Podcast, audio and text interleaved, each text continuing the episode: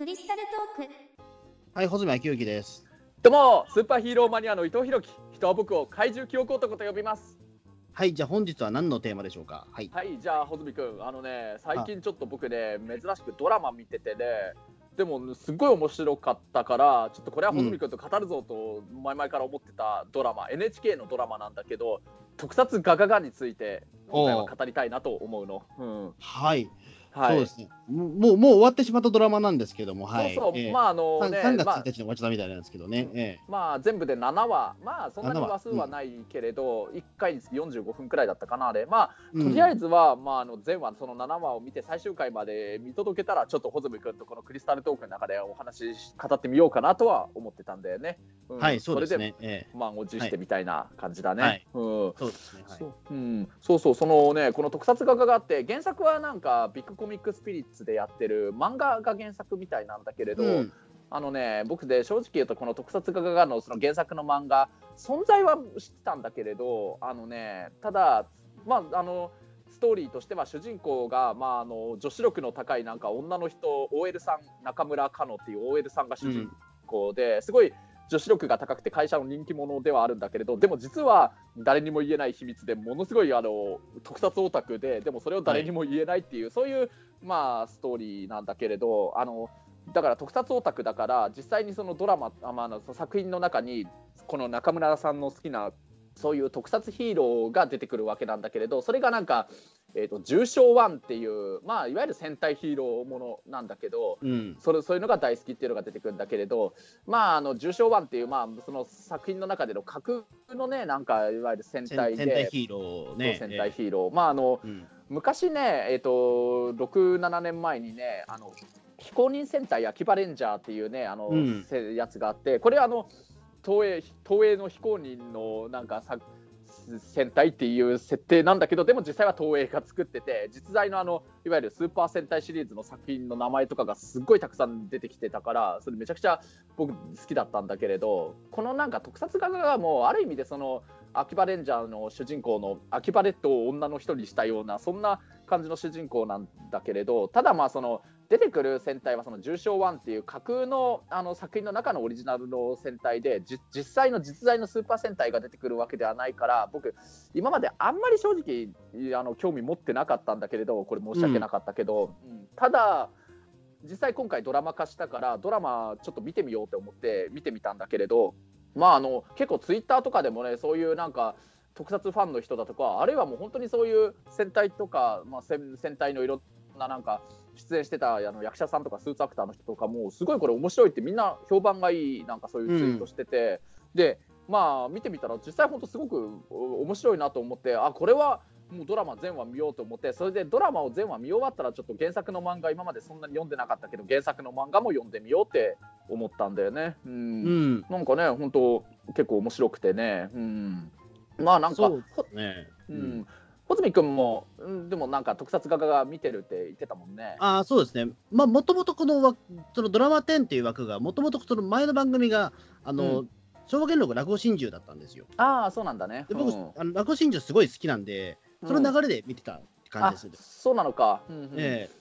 この枠はすごいいろんなもう名作ドラマが多いんで、ええ。うん。あのやっぱりチェックして、あ次は特撮ガガガなんだみたいな感じはちょっと。おまあでもここの枠は本当に外さないんですよ、意外と。ええ。おーそうなんだね。うんうん。やっぱりちゃんとその原作分かってる人が、あのうん。結構作ったりとかしてるし、ら落語真珠もものすごく出来が良かったんですね、これ。ほう、うん。うん。うんじゃあ特撮画がのこの原作の漫画も穂積君あある程度は見てたの？いや、全く見てなかっったです。た。ええあそうなんだ。あのなんとなくその話特撮ガガガっていうその漫画作品があるっていうことは知ってたんですけども、まあうんなんとなくその話は知ってたんだけど、読んだことはなかったですね。あーまあ僕とほとんど同じような状態だったんだねじゃあ。そうそうそううんうん。まあでもねこのねドラマ版のね特撮画があって実際ねあのまあ実在のそういうスーパー戦隊とかが出てくるわけではないんだけどでも本当にこれもねあの特撮ヒーロー重賞1のああいうヒーローのなんかスーツアクターの人に、あのああいう東映が実際なんか関わってたりだとかあのスーパー戦隊でなんか監督やってた人とかが関わってたりもしてるから実際見てみると本当になんかうん。やっぱり東映のああいう公認様のスーパー戦隊の作品となんか似てるようなやっぱり匂いがすごいあるんだよねやっぱり、うん、まあ、というか、もうほぼほぼだってそのものでしたよね、でもその。そうだよね、うん、まあ重症版のその着ぐるみにしても、そのやっぱりうん敵怪人のその着ぐるみにしても、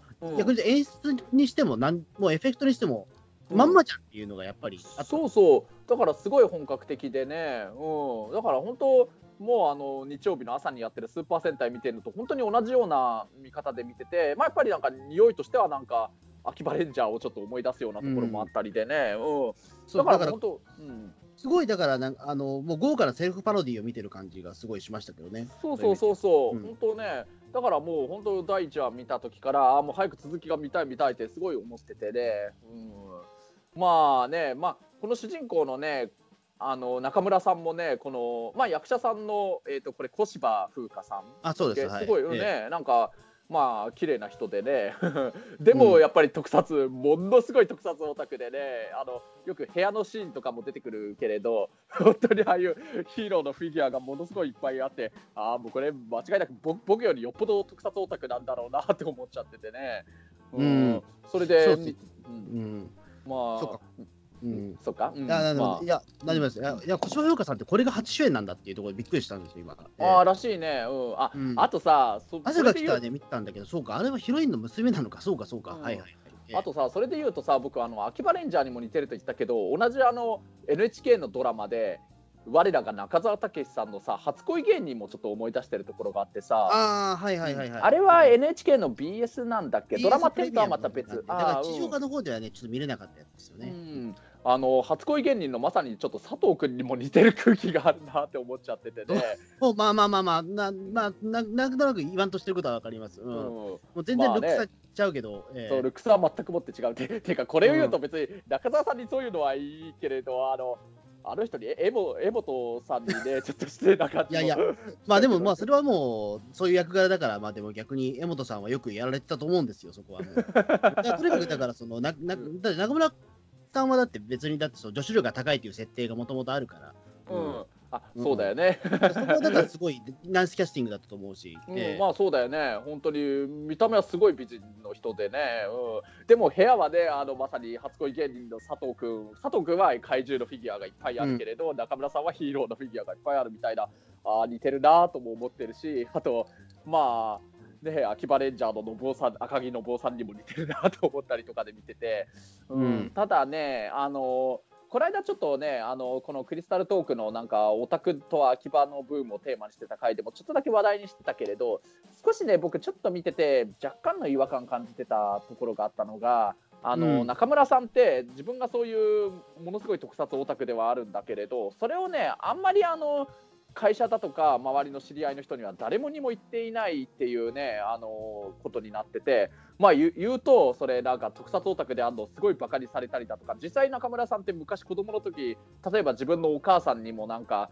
こんな特撮なんか見るのやめなさいって言われたりだとか結構なんか、みんなになんかバカにされて、ね、学生の時とかは一回特撮から離れちゃってた時期とかがあったりとかもするみたいなんだけれどあの、まあ、それ見てると僕もね実際僕自身もあの小学校の高学年から中学生になる頃にまあちょっと前話したことあるかもしれないけれど実際にそのもう中学生にもなってウルトラマン見てんのかよとかそういうふうに言われて、うん。ちょっとだけそれまでに比べるとアニメや特撮を見なくなってあのその頃ヒットしてた普通のヒットソングとかを普通に聞いててオタクじゃ若干なくなってた時期もあったりしたからあちょっとそこも似てるなとは思ってるんだけれど、そうですね。だから、うん。うん。あの、だって設定自体はね、うん。あの最終回まで出てこなかったので、その一回離れてたっていうことに関してはね。あーうんうん。でも今は僕本当にこれ普段から言ってる通りもうバリバリね自分がそういう特撮ものが好きだとかそういうのを話してるから、まあ自分普段働いてるタクシーの会社でもそういうの言ってたりしてるから、あね、だからこのドラマでは説明されたオープンオタなんですよね。ええ。そうそうそうだオープンオタなんでね、ええ。だからうん。で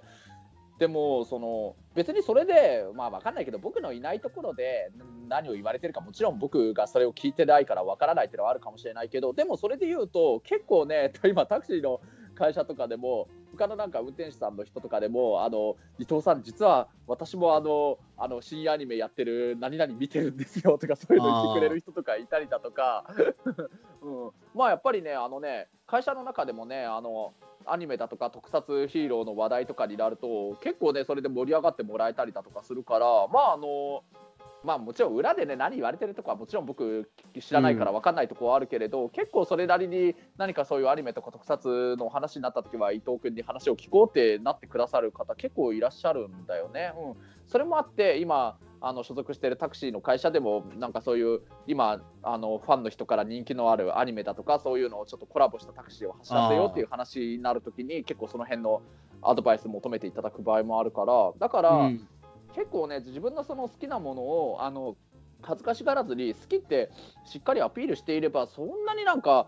別にそんなにバカにされたりだとかいじめられたりだとかないと思うんだけどなと思いながら僕見てはいたんだけれど難しいところなんですよね。例えばこれが例えば男性だったらそういった側面もあるか。もしれないけど、女性っていうところで実は我々のわからないところがあるのかなとはやっぱり思うんですよね。うんうん、特にだ多分中村さんのいる会社はおそらく結構な大企業じゃないですか多分。見てるとそうっぽいね。うん、うん。ということも考えるとなかなかそのね、オープンオタにはなれないわけですよねそこはやっぱり。なるほどね。うんでうんいやもちろんだからそれは別にね、何も恥ずかしがることはないっていうところで、あるのは、例えばその、なんだろうな、一応そのドラマの描写はありましたけども、その特撮オタクはダメでも、俳優のファンだったらギリ OK っていう。そうそうそうなんだよね。うん、だから俳優のファンって、例えばその、なんだ今だったら多分菅田将暉さんとか、例えば、うん、ね、そのあたりのファンだとしたら、例えばその流れで、まあ、その仮面ライダー見るとか、そういうことはギリあり得るような世界なわけじゃないですか。うん、それはギリ、それは中では、あの、なんていうか、その、馬鹿にされないというか、うん。いうような世界観にはなってるわけじゃないですか、うん。うん。うん。そうなんでね。うん。だからなんかそこがね、まあ、なんか結構リアルだなと思ってたんですよね。なるほどね。そうだから特撮ものそのものはダメだけども、あの、うん、その俳優のファンっていうことであれば、実はその DVD を持っていても、何らおかしくはないっていう。うん、あの逆に言うと、現代、すごく現代風、現代よく見てるなっていう気がしましたけどね、そこは。ああ、そういうことなんだね。さすが穂積君は、その辺はすごい観察力がすごいね。うん、まあ、確かにね、女性だと、男だったらその辺に関して言うと、案外許されるとこあるかもしれないけど、女の人となるとっていうのはあるのかもしれないよね。うん、そうですね。まあ、あとだから、比較的、まあ、今、男性とかでも、まあ、その中村さんぐらいの今、二十歳ぐらいの人ですよね。まあ、20なんか25とか6とかくらいってことかな、設定では。いや、多分多分21とか22でしょ、確かこれ。うん、ああ、そうなんだ。うん、そんぐらいだったね。で、あの、うん、で、そうなっちゃうと、今の世の中だと、もうに子供の頃から平成ライダーやってるわけじゃないですか。あまあ今の本当にこの現代が舞台だとしたらそうだね。そうだよね。多分ね、うん、男の場合だったらそんなに偏見はないんじゃないかなぐらいは思うんですよね。なぜならきっと同じシリーズでやってるから、別に子供の頃見ていた、うん、ああ、じゃあ知ってるよぐらいは別に言えるじゃないですか。そうだね、例えば僕らの子供の頃はメタルヒーローしかなかったから、うん、あの、なんかそこのの流れでずっとなんか追っていくとな、なんじゃそれやっていうことになったりするかもしれないけど、仮面ライダーっていうものがすでにその、仲間、そのなんていうか、と人の特別興味ない人の間でも、仮面ライダーとは何ぞやってことがちゃんと分かるから、比較的そこまでダメージじゃないと思う。まあ、なるほどね。そうか、そうか。うん、まあね。女性の場合はまたちょっと事情が違うかもしれないけど。うん、うん。まあ、確かにね、一応その、まあ、今ってそれほど関係なくなってるとは思うんだけどやっぱり戦隊とか仮面ライダーの特撮ヒーローって男の子の見るものみたいにもともとはあったからそれをね女性の人が見てるとなんかっていうのはあったりするのかなっていうのはあるのかなそうですね、うん、うん、だからまあねそこでやっぱりもう一人その特撮マニアで、まあ、特にスーツヒスーツアクターのそのマニアが出てくるわけじゃないですか。えっ、ー、と、吉田さんのこと吉田さん、そうそうそう。うん、吉田さんね。うん。うん、まあ、ヒーローショーの方のオタクが出てきたりとか。あ、そうだよね。うん。うん、ああいうのとか、やっぱり、そのスーツアクターとかに行くっていう方がね、うん、うんやっぱあれあそこも結構リアルですよね、言ってしまうと。そうだね、今って本当、実際、ああいう戦隊や仮面ライダーでも、あの結構一般の特撮オタクじゃない人は、そういう役者さんね、顔出しの役者さん見てたりとかしてるけど、やっぱりちょっと特撮ヒーローが好きな人って、結構、スーツアクターのファンになるっていう人も多いからね、スーツアクターでもスターのアクターさんの人、本当いるからね、いっぱい。そうそうそう。だああいうのとか結構、うん、リリアルだろうな、っていうか、まあ、ああいう目線って逆に言うと、女性しか逆にないのかなとかは思ったりするんですよ。あの男性で、そのもちろんスーツオタスーツヒーローオタはいるわけじゃないですか、でも。うん。でも、あそこまでがっつりというか、その、なんなんていうかな、何かしら兼用兼用はしてると思うんですよね。うん。内容とともにみたいな。でも、どちらかというと、吉田さんの方が、やっぱりその内容よりもやっぱりそのヒーロー役者だっていうような考え方をしてだからその、何が好きなんですかって言った時に、やっぱりヒーローだっていうようなことを言ったシーンもあったし、うん。だだからすごくだからここはちゃんとオタク心をくすぐるような感じにはなってるんじゃないかなという気はしてましたうん。ーなるほどね。へうん。え。うん。まあね、だから、そうなんだよね。まあでも本当ね、僕、見ながらね、吉田さんや、特に中村さんは本当そうなんだけれど、ああ、僕がこのテレビの中に入っていくことができれば、全然こういう話を堂々とできる仲間をいくらでも紹介することできるのに、なんなら僕、ちょっと前まで立川で特撮バーで働いていたから、お店に来てくれればよかったのにと、すごい歯がゆい思いをしながら見てたっていうのはあるかな。うーんそそうですね。まあまあ、だから僕、最初はだからその1、一大体そのね、えっ、と、まあ1から3話ぐらいまでは結構そのあたりの、そのどう周りに隠していくかみたいなところがやっぱすごい強いテーマになっていたから、あ結構ハラハラするシーンもあったし、いつバレてしまうんだろう、この子の、その、そうか、うん。隠し趣味やっていうところで結構そこはね、熱中して見れてたんですよね。あそうなんだね。うん。うん。うん。うん。で、あ、よかったね、だから吉田さんっていう仲間を見つかってよかったねみたいなところはあって、うん。結構そこまで熱中してたんですよ、すごい。うん。ううんんあそっか。穂積君の場合で言うとあのそれこそ例えば高校卒業した後はちょっと普通にねサラリーマンやってた時期だとかもあったり、まあなんかいろいろ結構社会人やってた時期もあったりして周りがあんまり特撮とかが好きじゃない人のに囲まれてなんかやってたっていう環境もあったりしたから穂積君も場合によってはそういうね昔の映画だとか昔の特撮ものだとか穂積君も好きだったりするけれどあんまりそういう話をこれはしちゃいけない空気なのかなって中でいろいろ過ごしてたこともあったりしたんだっけ？いや、もちろんしちゃいけない 空気ですよ、それはもちろん。そうだよね、そっかそっか。だからもちろんしちゃいけない空気ですから、いや。そんなオープンウォーターで行ったところで、うん。うん、別にね、何か変わるわけではないというか、そっかそっか、それが別に仕事に直結してるわけでも何でもないので、ああそっか。別に。であと別にそんなにだから言うても、その僕は社会人になった時って、僕、実は特撮離れてるから、ああんまりっかそっか穂積君自身が。うんいや、映画はすごい好きだったんだけど、うん。まあ、それはでも比較的、なんなんていうかな、あの、そんなにコンプレックスになる趣味ではないわけじゃないですか。ああうん。言ってしまうと、うん。映画が好きっていうことは別に、特に昔の映画とかは、ちてるっていうことで言うと、結構その評判が良かったりとかはああったのうん。に、上上司とかにはだからいろいろ、うん。あの話があったりとかしてたんで、別にそこに関してそこまでじゃないですね。うん。ああそうか。僕の場合で言うとさ本当に変な話もいついかなる時もオープンオタで居続けたからさまあうん。オープンオタじゃなくなってる時というのは普通のオタクでもなくなった時期はあったかもしれないけどとにかくもう自分がちょっといわゆるオタク的なものが好きな時代は本当 どこにいてもいついかなる時も俺オープンオタで居続けたからそれによって例えばイベントとかテレビとか呼んでいただいたりとかいろんなもの書いたりとかそういうのやってたからやっぱり隠す方が損なんじゃないかみたいな感じだったからこれ中澤さんももしかしたらそうなのかもしれないけれどあんまり中澤さんと特撮画家の話、うん。ゆっくり語ったこともないけれどだからなんかオープンオタでいて変な話得することはあっても損したことはないからだからそういう意味で中村さんの気持ちをあんまりもしかして分かってあげられなかったのかなっていうところは僕の場合で言うとああっていうのは。あとだから、そうですね、女性の場合だと偏見がやっぱり強いとは思うんですよ、すごい。やっぱりそれは、うんあのまあ、そのお母さんが結構その、ね、熾烈なことを言ってたけども、あれはちょっとややりすぎなところもあるんですけども、うんあのリアルだったのは、その北城さん、まあ、アイドルオタクの方が、うんその逆にバレた時に偏見の目で見られたっていうエピソードあったじゃないですか。そうだねそれで会社に参りましていられなかった。あれはすごいリアルだったんですよ。だからあの、結局、面食いだとか思われがちだとか、そういうこともあるから、だからでも特撮、その女性の特撮マニアでも偏見は多分受けてる人多いと思うんですよ。例えばやっぱりその特撮そのものが好きじゃなくて、俳優のファンなんだろうみたいな風にマウント取られる人多いんですよね、やっぱあはは うんなるほどね。り。結局だからそういったね、あのどうせお前はゴジラとか見てねえんだろみたいな、そういうマウントあはいいるわけじゃないですか、な中には。るほどそれって多分なんか一般の人にもなんか変な目で見られるし逆に本当に特撮オタクのちょっと面倒くさい考え方の人にも言われるしなんかいろいろ偏見受けやすいんですよね、とにかく女性の多うん分特撮マニアって。うんああなるほほどなうんそうだよね。うんそこの対するやっぱりそのも、えー、とジレンマみたいなものってあると思いますし、うんえうんーだだそこはすごくうまく書かれてるドラマだなと思いましたけどね。うんおお、そうか。ねやっぱその後だからその特撮画がやっぱり放送されて後はとか、なんか特撮好きとつながりたいみたいなハッシュタグがあったりとかして、あうん、俺は何言ってんだと思ってましたけど。え。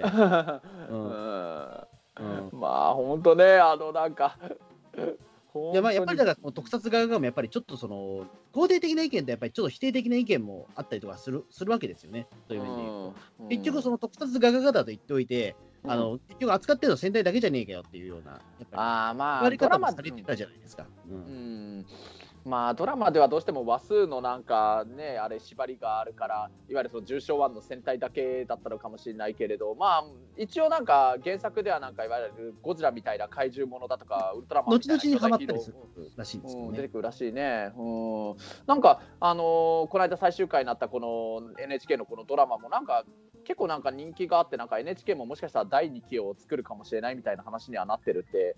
ね、聞いたんだけれどね、うんうんなんか中村さんの小芝風花さんもぜひあのそれやってほしいまたやりたいみたいなあすごい嬉しいお声をコメントを聞いたってうんなんか僕どっかで見たんだけどね、うん、うん、そうですね。まあでもどうなんでしょうね。第第2弾作れるのかな？わかんないですけど。うーんまあそうなったらもしねそしたらそういう怪獣ものだとか、ね、巨大ヒーローものとかも扱ってくれたらもっと嬉しいかもしれないかな。まあそうですね。ううんんだちょっとだからそこね、うん、まあいろいろだからその特撮ファンのやっぱ心をやっぱりそのねううまくだからそのうんなんて書きよくかなんか荒らしたというか書きましたというかねそういうドラマだったと思うんですよ。まあ本当ね特撮ファンの人にとっても場合によっては特撮に関わってる、ね、関係者の人にとっても確かに結構話題の中心になってたような印象だそうったねそうそう。ツイッターとか見てまあ。もちろん賛否もあったとは思うんですけども。うんうんまあ本当ねもしまたドラマ第2期とかもしやってくれんならもうそれでまたみんなでこの特撮ガガガの良くも悪くもみんなで特撮ガガガの話で盛り上がれるならそれちょっと嬉しいなって思っちゃうね なんか。うん。うんそうですね。まあでも、でも実を言うと、ちょっとで僕、だから4話 ,4 話か5話以降の展開がちょっと実はあんまりピンときてなかったんですよね、でもああそうなの？それはちなみにんどうして聞こうかなここの場で。あそうですか。うん。えっと、うん。その、なんていうか、そのオタクが2種類出てくるわけじゃないですか。ああそうそうそう、まあ、3さっき種類だけ出た。ていうと、うん。その特撮オタクとアイドルオタクと、あと、プリキュアオタクが出てくるわけじゃないですか。ああそうだね。プリキュアの元ネタ忘れちゃったけど、えうん。えあの任京さんだっけ？プリキュアあのなんだっけ？つ作中の世界での全然忘れちゃいましたなんか下本勝子が描いたような絵のやつ、ええ。全然可愛くないんですよね、あれね。ええ。うん、まあプリキュアっちゃプリキュアだろうね、うん。うん、でそれがなんか途中でなんか仲良くなってそれでなんか一緒に海まで行ったりするじゃないですか。ああ海行ったね。海行く話があったね、うん、あれあれ本当にあれのことありえるんですかでも？うーん。まあなんかね。えと思ってうん。俺はだからそのオタクはオタクでそれひとまとめにするっていうのはどうどうなんだろうというか。確かにね。まあなんかあの例えばああいう仮面ライダーとかも海岸でなんかロケするシーンとかはあったりするから特撮オタク同士でその海のロケロケで使われた聖地に行こうっていう話にはなるかもしれないしアイドルオタクの人たち同士がその詳しくないけどそういうアイドルの PV の撮影で使われた海岸に行こうっていう話にはなるかもしれないけれどあの特撮オタクとアイドルオタクが一緒に行ったってあんまり話盛り上がらない現実だと話盛り上がらないんじゃないかなって僕は思っちゃうかもね。そうですね、あそこちょっとやっぱり違和感ありましたよね、やっぱりちょっとだけ。うん。うん。いやー。いや例えばだからそのなんでその北千葉さんたちがハマってるそのアイドルグループがなんかなんか B ダッシュみたいな名前だったじゃないですかなんか。うん。であれだからそねのなうんんなんかそのそのアイドルグループの中からそのなんていうかその特撮ヒーローが出ているとかだったらまだ納得できるんですけどあそうだね。当時はそうなんかうん。うん。でそこでその北ねうん。北千さんたちもなんかその特撮に関して多少は知ってるぐらいだったらいいよかったんだけどもうん。そうじゃないと、なんか、ただ単にオタクをひとまとめにしたかのような、オタク同士だから、結局、だからそう、鉄道オタクと、例えば、なんだろううん。バスオタクを一緒にしたような感じになっちゃうじゃん。ああそれは話盛り上がらないだろうね。盛り上がらないじゃん、そんなもの。うん。本当だよね。ど自分の好きなんじゃないやつはし知識ないわけだからね、うん、そうそうそう、うん、同じ乗り物好きだっていうところで言われたところで、話合わないです、多分。うん、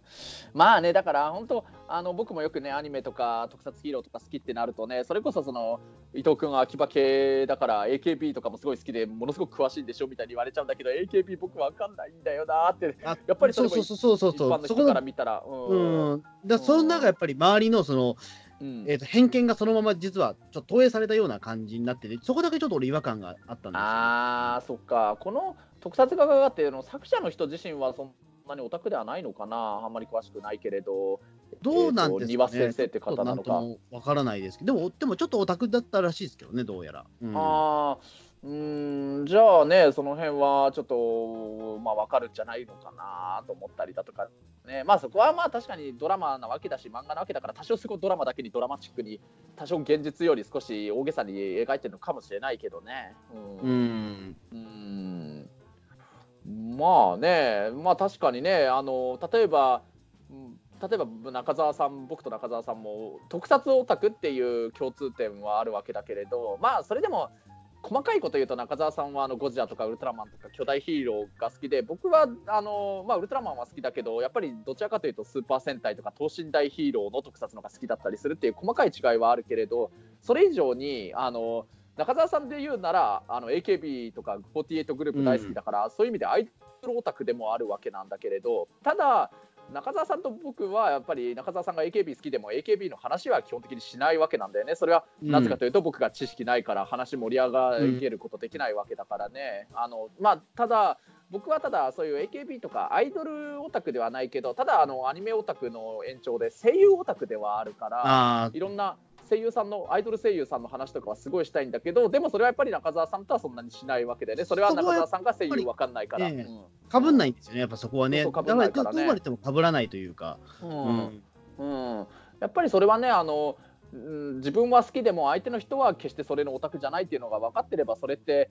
ある意味での押し付けになっちゃうというか話してもやっぱり分からないしあと相手の好きなのもこっちが分からないと分からないから盛り上げられないからっていうのはあるわけだからね。うん、そうですね、だからその、うん。わ私は同同類ですっていうふうなことをなんか言ってるけど、同類なのかな果たしてっていうのはちょっと違和感があったというか、いやー、なんか違うような気するかな。そこはちょっとだから、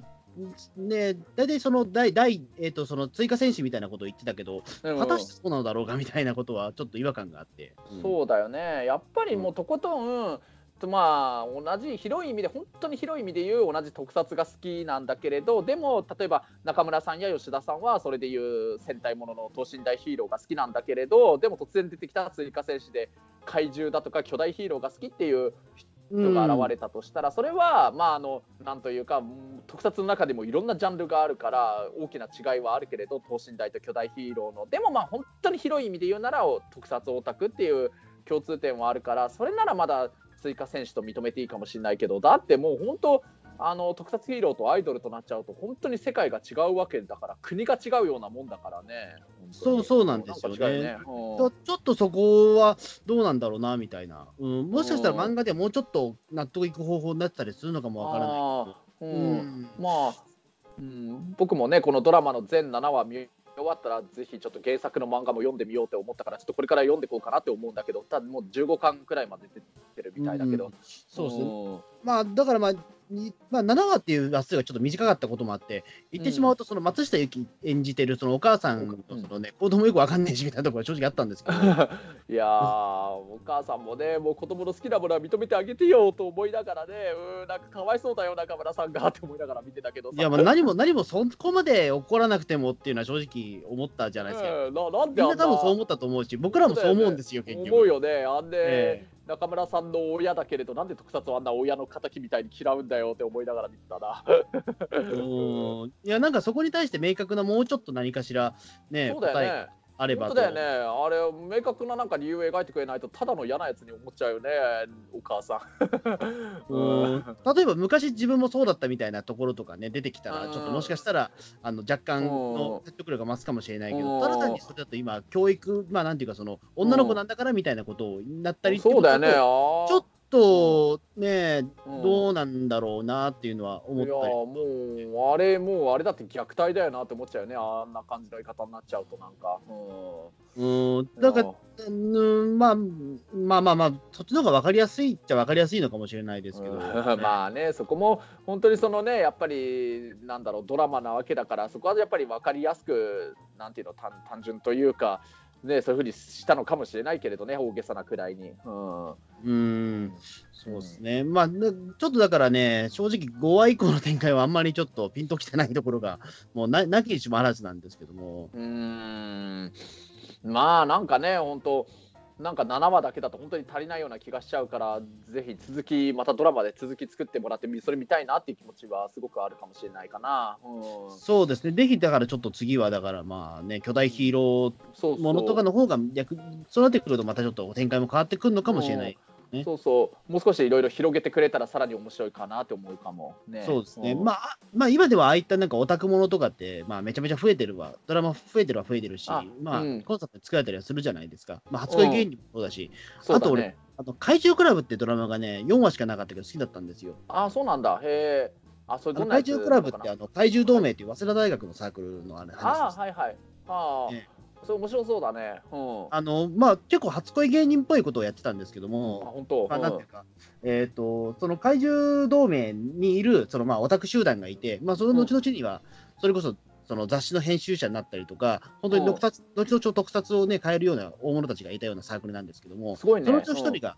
まあ彼女ができたっていうところで、で、ひたすらその彼女に対してと特撮趣味を隠すっていうことが、もうずっと繰り広げられるっていう、うんコメディやっぱり似たような話だね、なんか。そうそうううん、だそっちそっちはだからそのオタクを趣味をかくうまく隠すっていうところとあとそのうん自分の好きなものっていう、に対してのやっぱりそのジレンマ的なものとかをまあ一応そればっかり書いてたよ。ああ、それもね、ちょっと。なんか見たいな。僕多分そういうやつって結構楽しめると思うしね。あの、うん。あアニメなんだけれどあの俺の妹がこんなに可愛いわけがないとかも好きだったしね、うん。うん。ああれもね、うん、うん、あそっか、うん、なんか怪獣クラブの方は円谷プロでしたね。だからあそう円なんだ谷プロがががっつり噛んでたんであの、うん。常にねそのメトロン星人の着ぐるみが常に見切れたりとかするんですよ。っていうかずっと行動してるんですよずっと。えああそれはそれは興味ないわけないね。本当見たいね。えうん、見たいな、怪獣 怪獣クラブは。うん、だから結構あれはね面白かったドラマだったんですけうんど。面白いねそれは、ううん。ん、それ以前にもだってその青い炎とかいろいろそういったオタクを主人公にしたようなドラマ結構作られててまあブームなんでしょうけどね。うんうんいやーまあねもう本当とにかくもうなんかそういうオタクを隠そうとしてる人は みんな勇気を出してくれ。あの初恋芸人の佐藤君を見習おうぜって言いたくなっちゃうから。うーん。どうなんだろうな。でもそこはちょっとなんだ意味合いがちょっと違うような気もするんだけど、まあねまあオタクだからってこことじゃないないからねあれは別に。まあまあね仕事だからね佐藤君は。そうなんですよ。また芸人さんだからまたちょっと意味合いが全然違ってくるんですよねそこはまた、ええ。うん。隠してない。そこは隠さなくていい世界だから別に。うんだってそれで仕事してるわけだからね。そうそうそうそう、うん、別にそこは関係がなくなっちゃってるっちゃ関係がなくなってますからね。うん、まあそれで言うと俺も昔も今も俺も仕事にしてるわけだからね今だってあのオタクタクシードライバーみたいな感じでそれこそあのアイドルだとかアニメだとかとコラボしてるそういうこうねラッピングタクシー乗ってたりとかしてるけど、それはやっぱりそういう僕のそういうそういうのが好きっていう気持ちを会社に認めてもらったからなわけだからね。うんうん、そうですね。あとなんだっけ、えーっと、あ、そうだ、あれだ、えーっとね、うん。あと、最最後の最後に出てきた宮内宏さんの扱いあはい方はい。すげえ雑だなと思ったんですけど、あれどうですか、あれ。いやー宮内宏さんがねやっぱり本物のヒーローの人を登場するとやっぱりみんな喜ぶからっていうファンサービスなのかもしれないけれどいや、あんな書店員いないじゃないですか。まあいないよあんねな人いないじゃないですか、絶対。あれは本屋さんじゃなくて宮内宏さんだよね宮内宏そのものじゃないですか、だって。宮内宏がただ単にそれ、あのカウンターにただいるだけじゃないかよって思ったんですけど、あれはファンサービスでいいのかな、どうなんだろうっていう。うんファンサービスでいいんじゃないのかなと思うんだけどいやね。せめていていいんですよ、別に店主役でもそれで。うね、なんで風見四郎の姿でいるんだよっていうのは。うんまあ宮内宏さんはねそういう特撮ヒーロー番組は教育番組だっていうすごいねあのねなんというかありがたい名言を残してる方だからだからみんな特撮ヒーローをバカにしないでみんな好きなものは好きでいいんじゃないのかっていうメッセージを伝えたかったのかなと思うんだいや、けど、ね、でも、でも、風見四郎そのまんまの格好でカウンターにいるのは、それバカにされるよって思っちゃうんですよ。あれはおかしいもん、どう見ても。うーんまあやっぱりちょっと不思議な世界なんだなってせめてエプロンつけててくれよって思うんですけどね、あれ。ねえううん。うん。まあ、あとね、そのね、同じ最終回でね、あのそれこそそのねあのなんだ仮面ライダーだとかいろんなね戦隊のいろんな怪人の役とかもやってるね岡本二郎さんっていうそれこそスーツアクターあはいはいはい。すごい人気のあるスーツアクターさんもね顔出して出てきてたりとかしてるんだけどね。あ、そうなんですか？先生の役、うん、あそうあれそうなんですか？へえ。うん、あれ岡本二郎さんっていうすごいあのスターの大人気の仮面ライダーブラックの。そうそう仮面ライダーブラック。そうそうそうそう、うん、あのアルアルプシンとかも全ね、エンディングのあれですね。そうそうそうそうそうそう、うん、まああれもね、まあ、もちろんファンサービスといえばファンサービスではあるんだあ俺まあそこまで俺詳しくないから分かんなかったですそれは。ええ。うん、あのねほらあのー重賞1と同じくあの中村さんたちが昔好きだったっていうあのあれはメタルヒーローシリーズなんだろうけどエマ・ジェイソンっていうやつのね、まあジャンパーソンっぽい、いやつね。えうん、あ名前はジャンパーソンっぽいよね、えなんかあの多分ウィンスペクターとかソルブレインっぽいなとか思いながら見てたけれどあれのねそのエマ・ジェイソンの中にもスーツアクターで次郎さんが入ってたみたいなんあでねそうなんですね。あじゃあもううん本物ですね。本物なんですね。じゃあそこはもう。うん、そうそう。まあ、やっぱりそれも何かな、まあ、ファンサービスといえばファンサービスなんだろうけれど、でも、二郎さんって、まあ、今、僕、二郎さんって呼んじゃってるけど、みんなファンの人から二郎さんって呼ばれて、すごい親しまれてるけれど、ええ。大人気の人なんだけれど、まあ、やっぱりね、好きなものを好きで居続けていれば、ね、みんなから尊敬される人気者になれるんだぞみたいな二郎さんがもしそういうのを言ってくれたらすごい説得力があるなと思ってたりもしてたけれど、う。うんん。うん。まあね、なんだろう、まあ、あとさ、その主題歌のね、ゴールデンボンバーが歌ってる特撮画家がってあれの歌だって、まあ歌詞の中でもなんか好きでいていいよとかみたいなね、なんかそんな感じの歌詞歌ってたっけ？あれ、うん、まあなんかそんな感じでしたね。そうだよね、うん、だから本当になんかね、まあ、別に特撮ヒーローでもいいしアイドルが好きな人では、まあ、アイドルでもいいと思うんだけどやっぱりね好きなものをしっかり好きっていう気持ちをアピールして一生懸命やってればきっとみんなオタクじゃない人でも認めてもらえるんじゃないのかなって僕はどうしても思っちゃうんだけどでもそこは僕ね全部が全部気持ち分かってあげられないとこもきっとあるんだと思うしね 難しいな。まあ、うまあなんていうかあれですよね。だからまあでも言ってしまえば別にこの中村さんとかはまあ普通に就職もできてるから、そうそうまあそそこで言うと何も別やねバカにするところは何一つもないんですよ。うねえ本当だよねあの中村さんのことが好きなさ小野田君っていうなんかあれ社員の人もいたけれどさ、多分小野田君とかさ絶対中村さんが本当はすごい特撮オタクって知ったとしてもそれで急に100年の恋も目覚めるとか多分ないと思うしね、うん。うん。きっと一緒に特撮オタクになっちゃうんじゃないのかなって思ったりだとかね。なんか、まあだからそこもやっぱりちょっとなんなんていうかそのレ悪い意味のレッテルがやっぱああってそのすごく面食いだと思われるみたいなところあるかもしれないですよね。ああそっかその特撮好きの女子ってなると、その今ほらやっぱりイケメン俳優の登竜門ってやっぱ言われてる現状で、ねうんすごい面食いなんじゃないかみたいなでそれでちょっと萎縮しちゃうはあるかもしれない。ああそれはあるかもねなるほどねうんうん、そういうところでやっぱ言えないみたいなところはあるんじゃないですかね。うん。ぽいというかそっちじゃないかなとは思うんだなるほど。あーすごいさすがいい分析だね。なんかあれチャラヒコとかがもし中村さんが本当特撮オタクっていうのがもしチャラヒコにバレたとしたらチャラヒコどんな風なリアクションになるのかなってのはすごい気になっちゃうんだけどね。うーん。まあ意外とそこはするするのかな、うん、わかんないですけど。やっぱりそこはうん。た、うん、今今の世の中がどう見見られてるかというか、うん、だとは思うんですよね。うんいやーまあ本当ねなんかこれからねこの特撮画家が原作も続いてるみたいだけどどうなってくるのかとかすごい気になるけれどなんかね中村さんどうせだったらいずれは特撮好きってのを会社のみんなにあえてバレるような展開になったらどうなっていくかとか見たいような気もするかな。まあでも意外とスルーされるんじゃないかっていうところまで見たいですよね。うん意外とそんなに大したことはないというか、ええうんえうんまあところ続いちゃうような気がしますね。うんうん、なんかね勇気を出してそういうのをねみんなにそういうのを知ってもらうってだんだんそれを受け入れてもらってむしろそういうのを応援してもらったりだとかそういう展開になってほしいなと僕は思いながら見てるかな。うんまあし逆に言うとバレたところで、うんうんそれが何っていう状況かもしれないですからね。ね別に何しろ本当悪いことなんか全くしてないわけなんだからね。